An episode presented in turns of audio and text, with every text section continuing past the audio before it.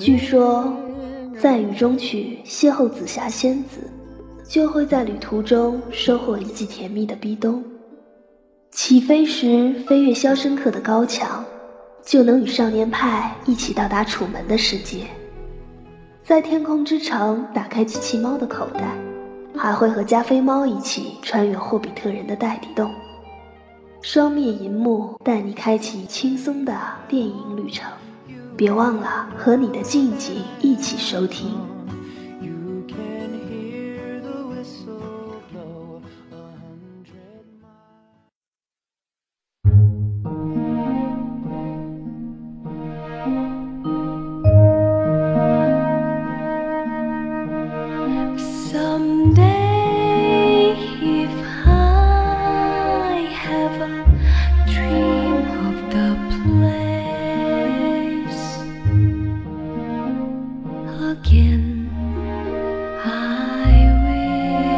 双面一幕，多面解读，欢迎收听本期的双面一幕。今天和我一起做节目的依然是常驻主播高老师，已经变常驻主播 了。对，虽然还没有加上微，我还没加上微。呃，小葵花课堂今天要开课了啊。那我们今天来聊一下本周热映的电影。高老师，你看了哪几部？本周热映的电影，看了《小黄人》啊，是上周末上映的，还有《暗杀》，就是那部韩国片，没，还有《别有动机》，我并没看。我也没有看。看一下豆瓣评分，我就不太想看了。《别有动机》豆瓣评分多少分？我没太关注。来，我来慢慢的打开。哇哦，好，四点四分可以错过了。啊，完可以那个完完全全错过了。呃，这部电影导演是黄岳泰，他之前是摄影出身，对吧？他也拍过很多好看的影片，为什么这次扑街这么严重？嗯，我觉得从宣传上根本就没有起来，没有太大的声浪吧。啊，因为那你为什么不直接说它本片的质量就不咋地呢？ 对我们，我们可能第一直觉判断它的质感。 它的质感就、啊、好跑题了，不聊没看过的好好，片我我们既然没看过，对吧啊？就不要嗯，聊了。那我们来说一下本周热映的两部电影《暗杀》和《小黄人》。最近的大盘好像有点低迷啊。你看小黄人上了之后，我说的不是股票，因为我买不起。都 嗯，讲大盘了，现在。不是，就小黄人应该是特别热门的电影啊，但是整体来说，整个电影票房市场也不咋地啊。我觉得他是没有像大白那样口碑做起来。嗯，也是，但是它在全球什么神偷奶爸依然很火的，嗯为什么到中国就就当天可能卖了过亿，后来就整体来说就都走低，还没有还是杀过碟中谍。还是口碑的原因吧，我觉得。嗯，也可能这部影片没讲什么故事，就一堆逗逼的小黄人儿在那儿耍宝卖萌。对，就是除了萌还剩下什么？这个应该是电影最根本的一个价值吧啊。，对，它就不能作为纯纯纯圈钱的一个商品去嗯那么贩卖。虽然小黄人的周边比这个电影更赚钱，嗯，但是你如果想继续走下去，变成一个经典的系列，那你就得认真的还是有一定难度的。对，也从配角出身做一个系列影片出来，其实很难。嗯嗯，就像可能来说，我觉得最成功的算是《S 战警》了，《金刚狼》啊，对吧啊？它各种系列、各个人物的小传，这些还比较成熟。那小黄人儿，我们还是需要观望吧。嗯，可能再有可能第二部都不会去看了。可能就在网上看了吧。 对，那我们今天呃，先聊暗杀吧。啊，暗杀啊，可以啊。那这部电影它是类型十分的特殊，对吧？嗯，在反法西斯七十周年这样一个时机上映的一部主旋律电影，对，韩国主旋律电影嗯，拍的还这么好看，不像啊呃百团大战硬逼着你去看，虽然我也没看。那这样，我们再给听众介进行一个背景的介绍吧。可能大家在不了解韩国临时政府啊和亲日派啊，还有什么沙湖联盟啊这样一些韩国的组织名词，对吧？历史名词的时候，看这部电影会云里雾里的。啊，那你就接你在这看这个时候有没有一些困惑呀？或者会有啊，我是是嗯想想，那时候韩国临时政府原来是在中国呀，在上海，对，然后在重庆哪哪哪还有分部呢，嗯 然后觉得还挺有趣的。对这个其实来说，嗯，蛮有趣嘛。就是说，韩国临时政府，这这么说，我们我们其实不是研究战争啊、历史这些东西，我们很难讲清楚，对吧？那韩国临时政府来说，就是它算是在中国一个过渡政府，为了推翻推翻亲日日派伪日伪政权，嗯一统治吧，嗯，当时韩国就是朝鲜半岛，朝鲜和韩国还是一个国家，嗯，那个时候的故事。那他们那他们所说那个时候的京城，应该指的就是现在的平壤吗？是首尔嘛？是首尔还是平壤呢？对我 涉及到历史，我 们就哦，我们就过去了是吗？哦，对对我对我们我们只是说给大家介绍一下，就是这样一个背景嘛。大家就是在一九三三年，呃，三个杀手从上海出发，啊，去他们当时的首都去刺杀，京城是他一个亲日派的一个官员，嗯，当时的一个首首领吧，嗯，并且刚要跟那个日本的驻应该是驻韩国的司令的儿子结婚，嗯他的女儿，反正也是一个政治婚姻嘛，嗯，政治联姻，嗯。然后其实之前的故事也带出了他们之间的错综，也不算错综，就是内在的一个联系，一个一个梗，埋了一个伏笔，嗯就是那个双胞胎姐妹姐妹，啊、嗯，但是这样现在来说，这部电影票房并没有多高，对呃，我们是觉得还蛮不错，所以推荐给大家，大家有兴趣的话去抓紧去看，可要能不该对下片了。 对，先了解一下关于这部电影的背景，包括韩国临时政府这些，我们讲的不太清楚。嗯，对，那这样我们进入今天的打分环节吧，直接。那这样我们今天换一个方式，就是从剧情、还有视听、表演、艺术四个方面。那你给我拿个计算器，我 还得自己除 一下，是不是？用不用，那我来给你出好 吧？就是从剧情、视听、表演三个方面吧。剧情上这你马上就改成三个方面，刚才是四个方面了。艺术太难艺哎术衡量了吧啊，对，艺术我上不去， 爬不上去这个艺术的门槛。什么？你说视觉、听觉和什么表演剧情对表演，这是哪三个？视听就是那个那个视觉听觉对吧？啊表演剧情啊够清楚了啊，天，好的。对吧？高冷大 爷，那我总体， 我非得我好，总哦你体给先打，先给总体的分数，然后再分别哇可以的最近打分都比较偏高，我发现，嗯我觉得七点八分嗯还是蛮高的啊，因为我觉得它剧情方面很紧凑，看着也会让人心潮澎湃。嗯跟想要知道你这个故事是怎么去发展的。试听呢，就觉得嗯，韩国的类型片绝绝对做的是老牛逼了，就完全跟咱们跟内地比又差了一个 level。那我就如果我做警匪片、谍战片，我就是特别认真的去做，特别走好莱坞的那个套路。嗯，就是很成熟对，表演表演很不错，这三个演员我都本人比较喜欢，然后配角也都相得益彰，对，所以整个这个电影就很扎实。嗯七点八分对吧？对对对，还是蛮高啊。啊那那我是七点五分吧。啊，你又比我多零那个开始的没有比你少，你是七点八嘛，啊少零点三分，少零点三，因为开始那段我差点睡着，可能稍微有点沉的那种感觉。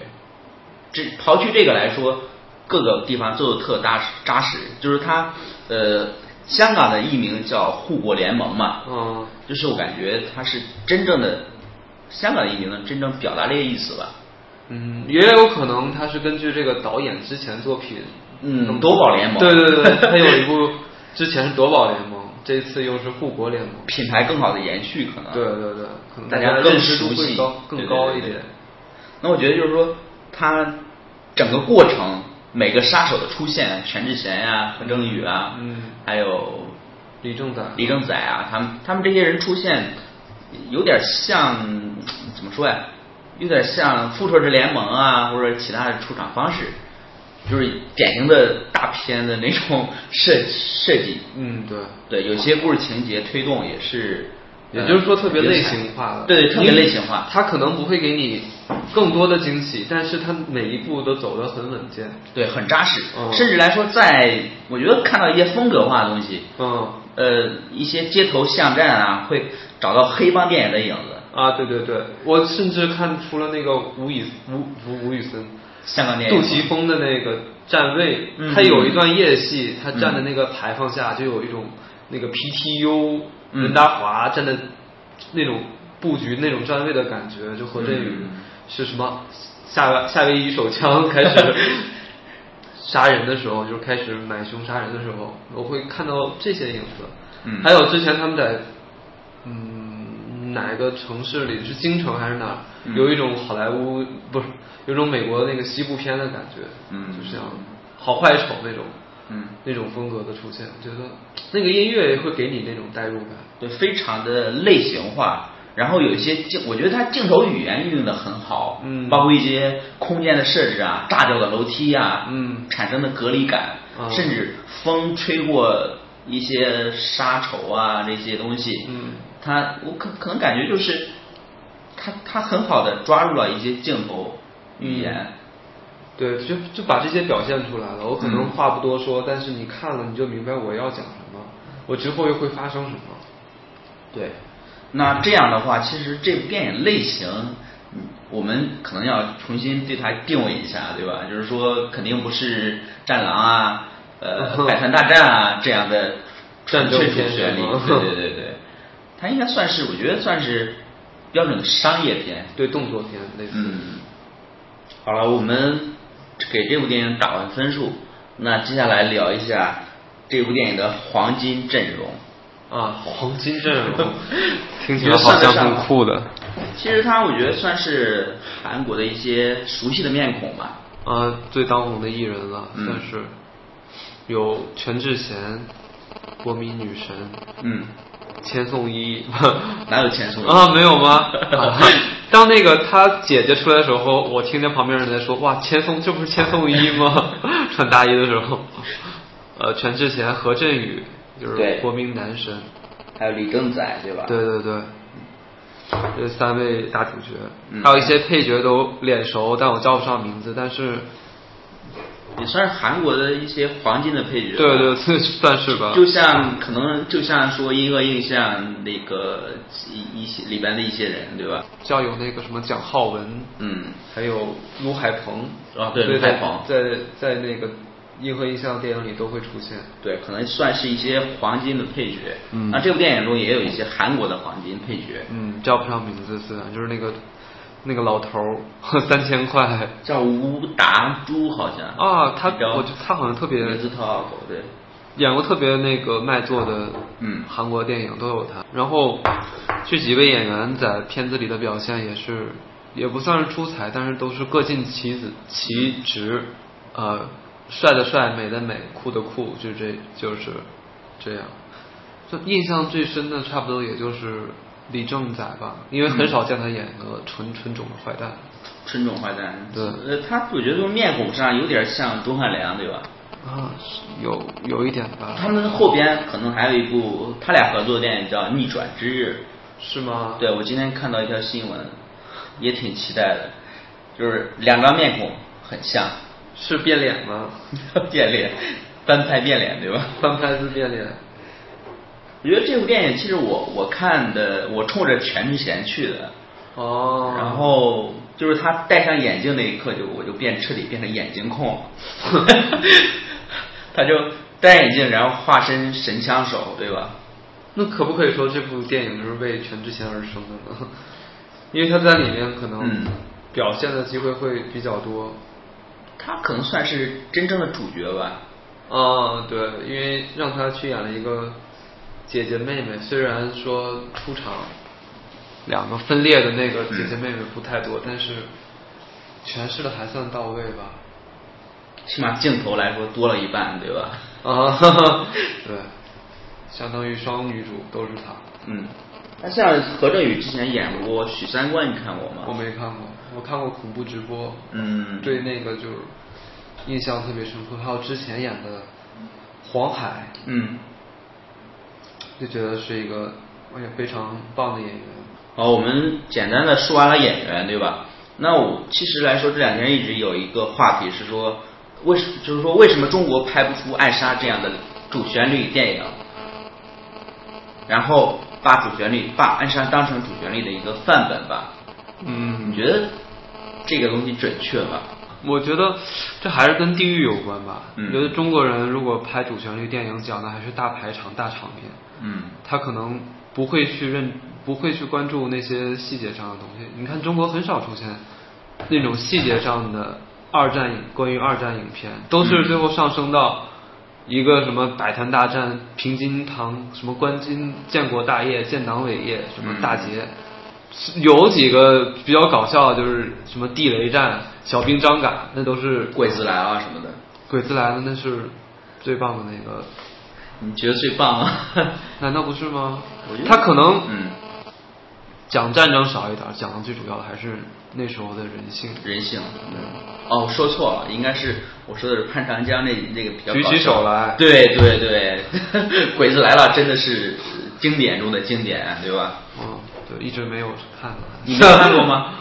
看了，就是头掉下来的那个。 对，我就特喜欢他这种运用吧，因为呃，整部电影来说，一百二十分钟、九十分钟也好，前面全是黑白的， 嗯，然后当他最后死的一刻，他看清了整个世界，头掉下来一刻，整个画面转成了彩色。挺讽刺的，其实。对对，其实就像有些，嗯我看伯格曼有个电影，他在最后一刻胶片就融化了，哦，啊形成一些抽抽象的东西。我觉得这个东西可能影响到姜文的一些创作 吧，姜文受伯格曼影响。 有可能对，就是他在最后一刻，这个他看清了这个世界真相嘛。哦，所以说还是少。那《鬼子来了》不也没上映，嗯是个禁片吗？嗯，所以说越表达思想越多的东西，啊完全有可能被禁掉。对，如果虽然说也有，但是完全没有做到暗杀这个级别或者这个高度。就说你之前说那个《王牌》，林志玲跟嗯梁家辉梁梁家辉演的那个《王牌对，它》剧情结构上还是挺像的。啊，呃，也是在多少年后回来审判这个人，找出事情的真相。但是，呃，你真的会感觉是不一样的质感。好，我们接着我们的节目。呃，这两天我饱受这个宽带通的 蹂躏，各种断网。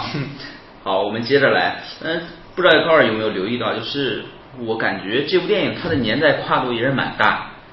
他好像对，从一九三三年到一九五几年五几年、六几年左右吧，啊，那朝鲜独立之后，嗯，那是这样，我是感觉是不是说，呃，年龄大、跨度大的一些电影容易成为经典？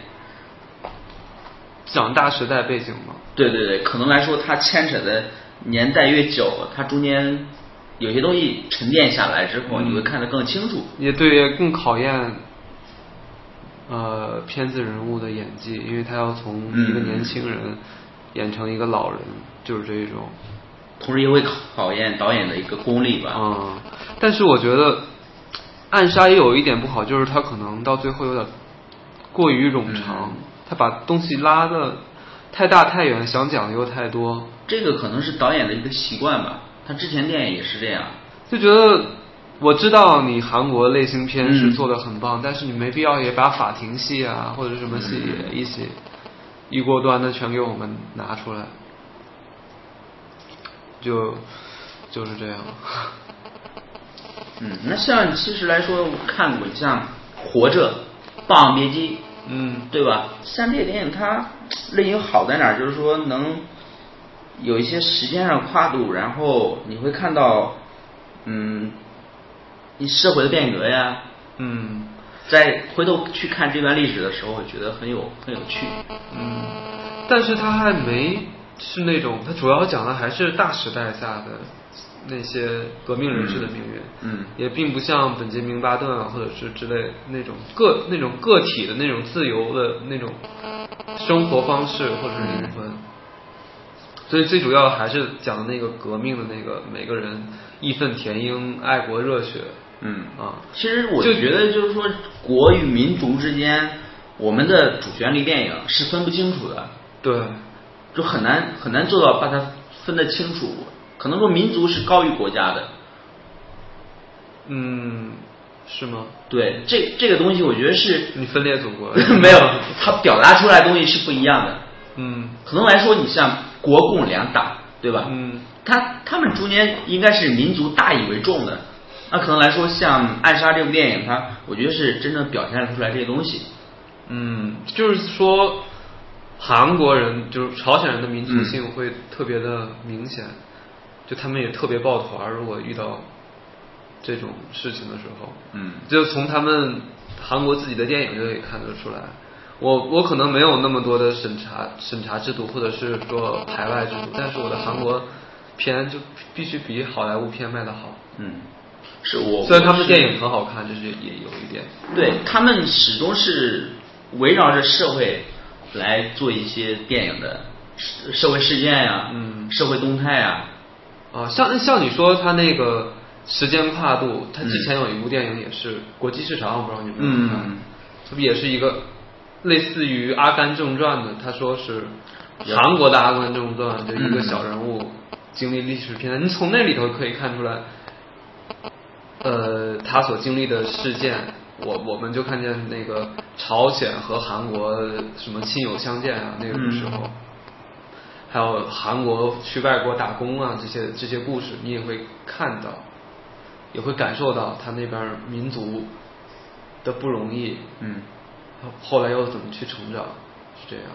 一个比较传奇的视角。可能对对对对，更更容易去带入吧，因嗯对为是小人物。就我我是觉得这部电影其实国际市场来说还是太主旋律了， 呃，就太正了，太正了。对，啊、其实《阿甘正传》来说是偏向于左翼嘛。啊！你是看了《小松奇谈》吗？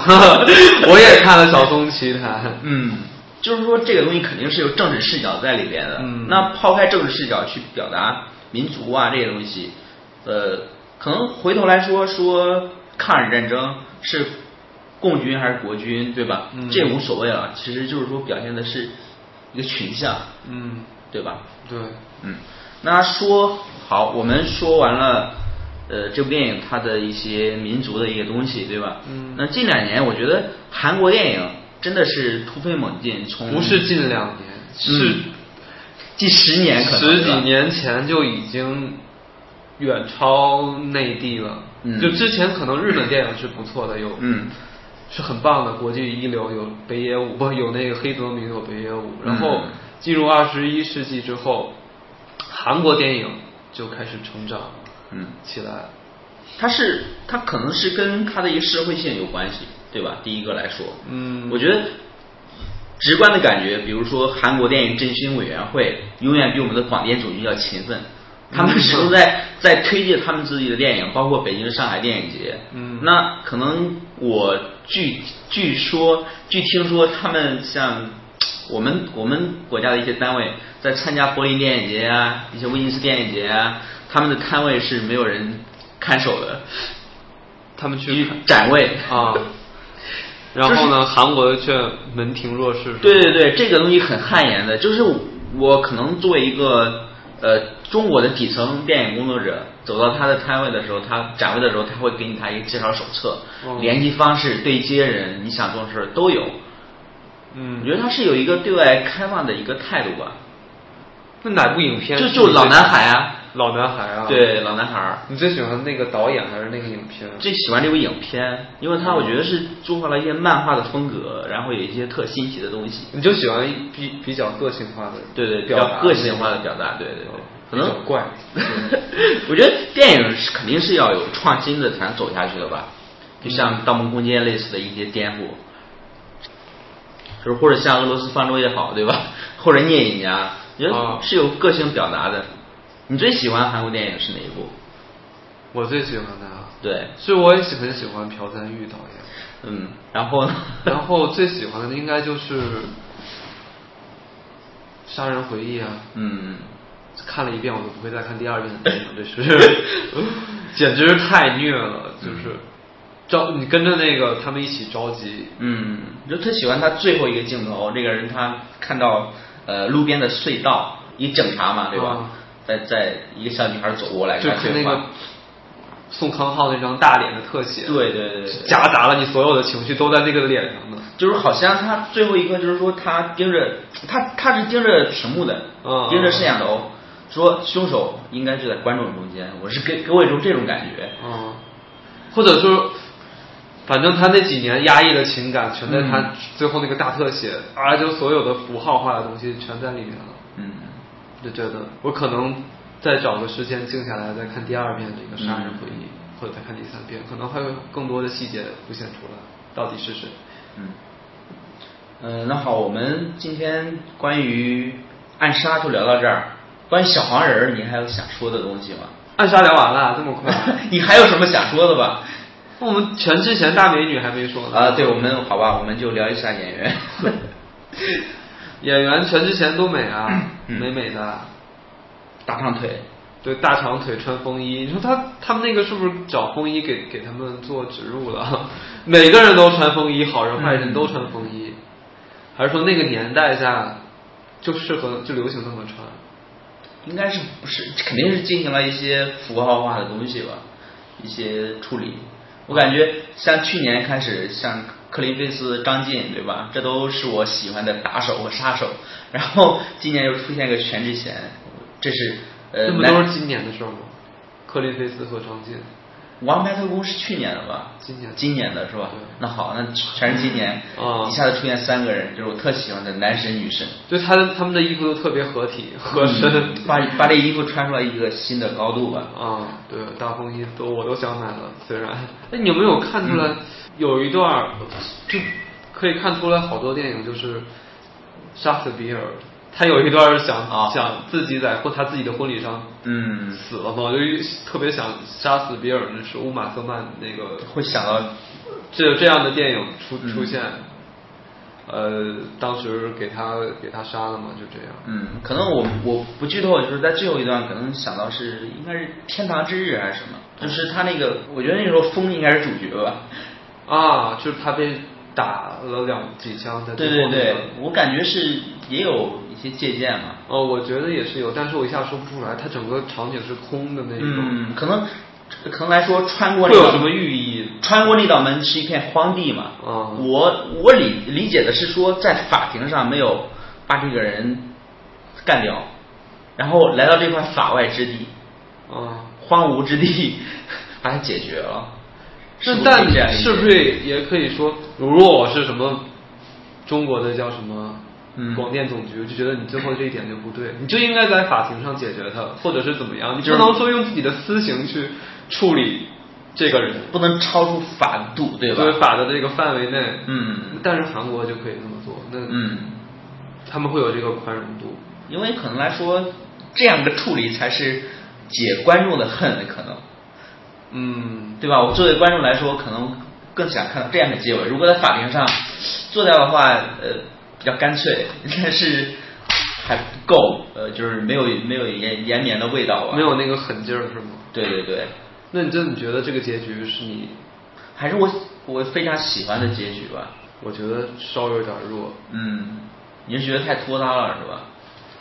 也就是法庭戏和那个什么戏就可以再干脆一点，嗯不用拉那么久。嗯，做减法对吧？哦减法苏打水， 我没收广告费， 各种各种植入，小棉花又减法苏打水，你以为我们挣了多 少？，我们聊完这个，聊一下《爸爸去哪儿》又聊《爸爸去哪儿》了。好，我们我们那个不聊《爸爸去哪儿》，然后多少给大家推荐一下《新迷宫》吧，因为我们我我昨天看了点映， 嗯我觉得还蛮不错的。嗯，对除了它比较看起来粗糙，嗯，不像是技术上可能因为成本的限制，所以不像商业大片嗯这么华美。呃，可能导演他有有所收敛，我觉得就是说在处女座的时候，有一些风格没有去做一些风格化的东西。没有，我觉得他更在处女座的时候展现出他自己对类型片的喜爱和嗯，驾驭。我觉得他可能影像本身把他的一个风格凸显出来，我觉得他这个东西可能不是他真正想自自身带自带的东西吧，还没有发挥出来。嗯，可能他第二部影片会展现的更好，会更期待他第二部影片。嗯但是这一部处女座已经给他拔升了很高的高度了，他如果第二部做不好，可能就让大家会有失望的感觉。对，我是感觉在第一部的时候，我看到好多呃圈内人也是很支持，嗯这很少见几乎对吧？嗯，然后嗯、也也能有些有些大的售票平台能合作，啊对。我觉得蛮好的。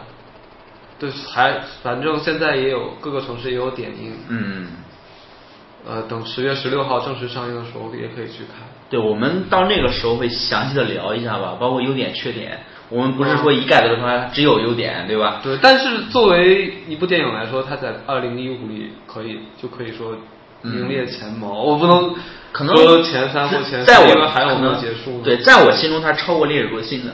你是它是超过《烈日灼心》 对对对，在我心中超过《烈日灼心》的。嗯，反正我现在看三部国产电影不错，就是《闯入者》《烈日灼心》还有这个嗯《新迷宫》，我觉得算是一五年的一个大惊喜吧。嗯怎么说？还有就是什么《小时代》《栀子花开》啊， 对吧？可以一笔带过。对对，哦，还有《大圣归来》，除了有汪峰 low 的音乐在里面。对对对。 然后现在开始聊《小黄人》吧， 好，呃一个超越年龄的动画片。对，然后呃，我是你基本是去电影院看的？对对对，基本上睡睡完了，你睡过去的，那么有趣的影片竟然能睡过去。 就是应该是边打着瞌睡边看完的，五分钟睁一次眼，哦，呃继续看，继续睡，因为没有台词很无聊，这是我的直观感受。其实我看这部影片，嗯除了它没有剧情，但对我来说，呃，但是我看这边是有乐趣的，因为它嗯里面有关摇滚乐，有关英国。呃60文化上的东西呃对对吧文化上的东西，虽然都是皮毛表面，但是嗯我自己本身比较喜欢摇滚乐，去听会去听那个年代的音乐，嗯也会就是会大致的了解一些那些乐队，所以当他们出现的时候，自己也会哦，就这个音乐出来了，虽然我也叫不上名字，突然一下，但是但是我觉得它是一个嗯连串的致敬啊，讽刺也嗯好，嗯嗯，觉得还是太浅。对，就是特别表面上的东西。它出来的现代艺术、当代艺术只有安迪沃霍，嗯，就是玛丽莲梦露，它也会有滚石乐队，会有甲壳虫，会有 The Who 这几个乐队，也就都是大家耳熟能详的乐队。但是它一出来那个音乐出来的时候，哦，我还是会小兴奋一下。嗯让我，但是我看这部影片，我会想起一部电影，就是《海盗电台》。嗯，那这个音乐响起，他们在那个一艘船对吧一艘船上放了一些无政府主义嗯不让放的音乐，在我们这个小黄人儿里的出现还是蛮戏谑的，给全世界的孩子们观看这样六十年代不让人听的音 乐。对对对，可能来说我是对这些文化了解的比较浅，所以就昏昏欲睡了。 哦，然后就是我觉得萌还是挺萌的，但是刨去萌还剩下什么？可能不太有故事，对吧？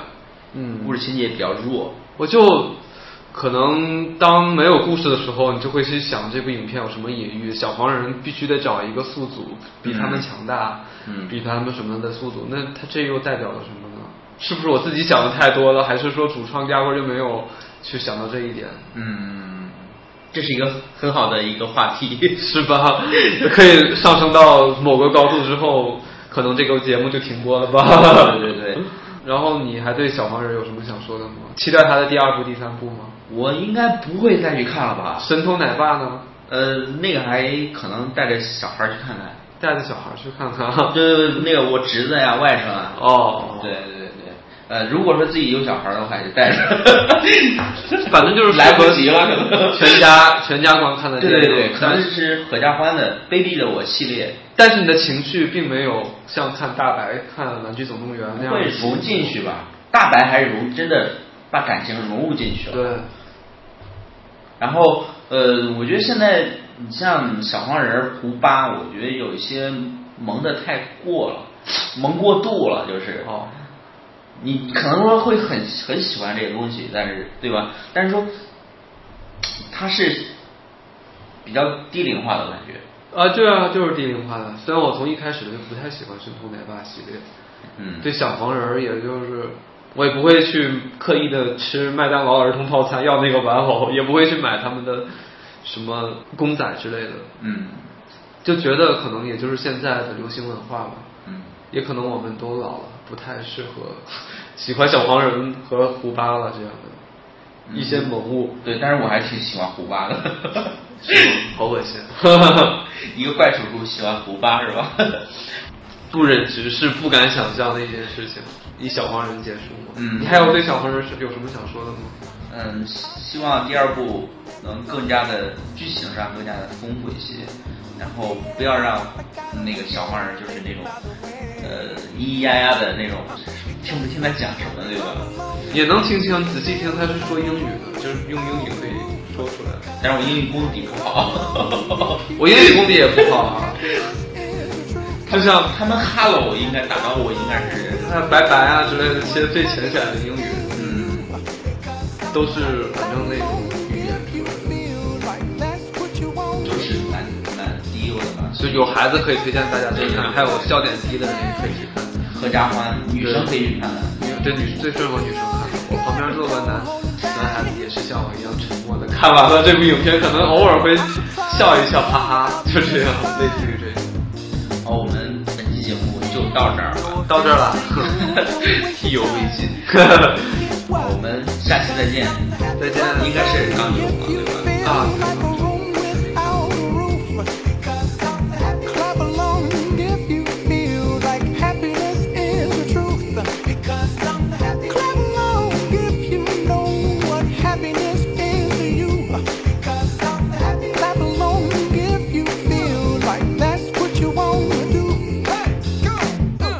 Bring me down, can't none bring me down. Your love is too high to bring me down. Can't none bring me down. I said, bring me down. Can't none bring me down. Your love is too high to bring me down.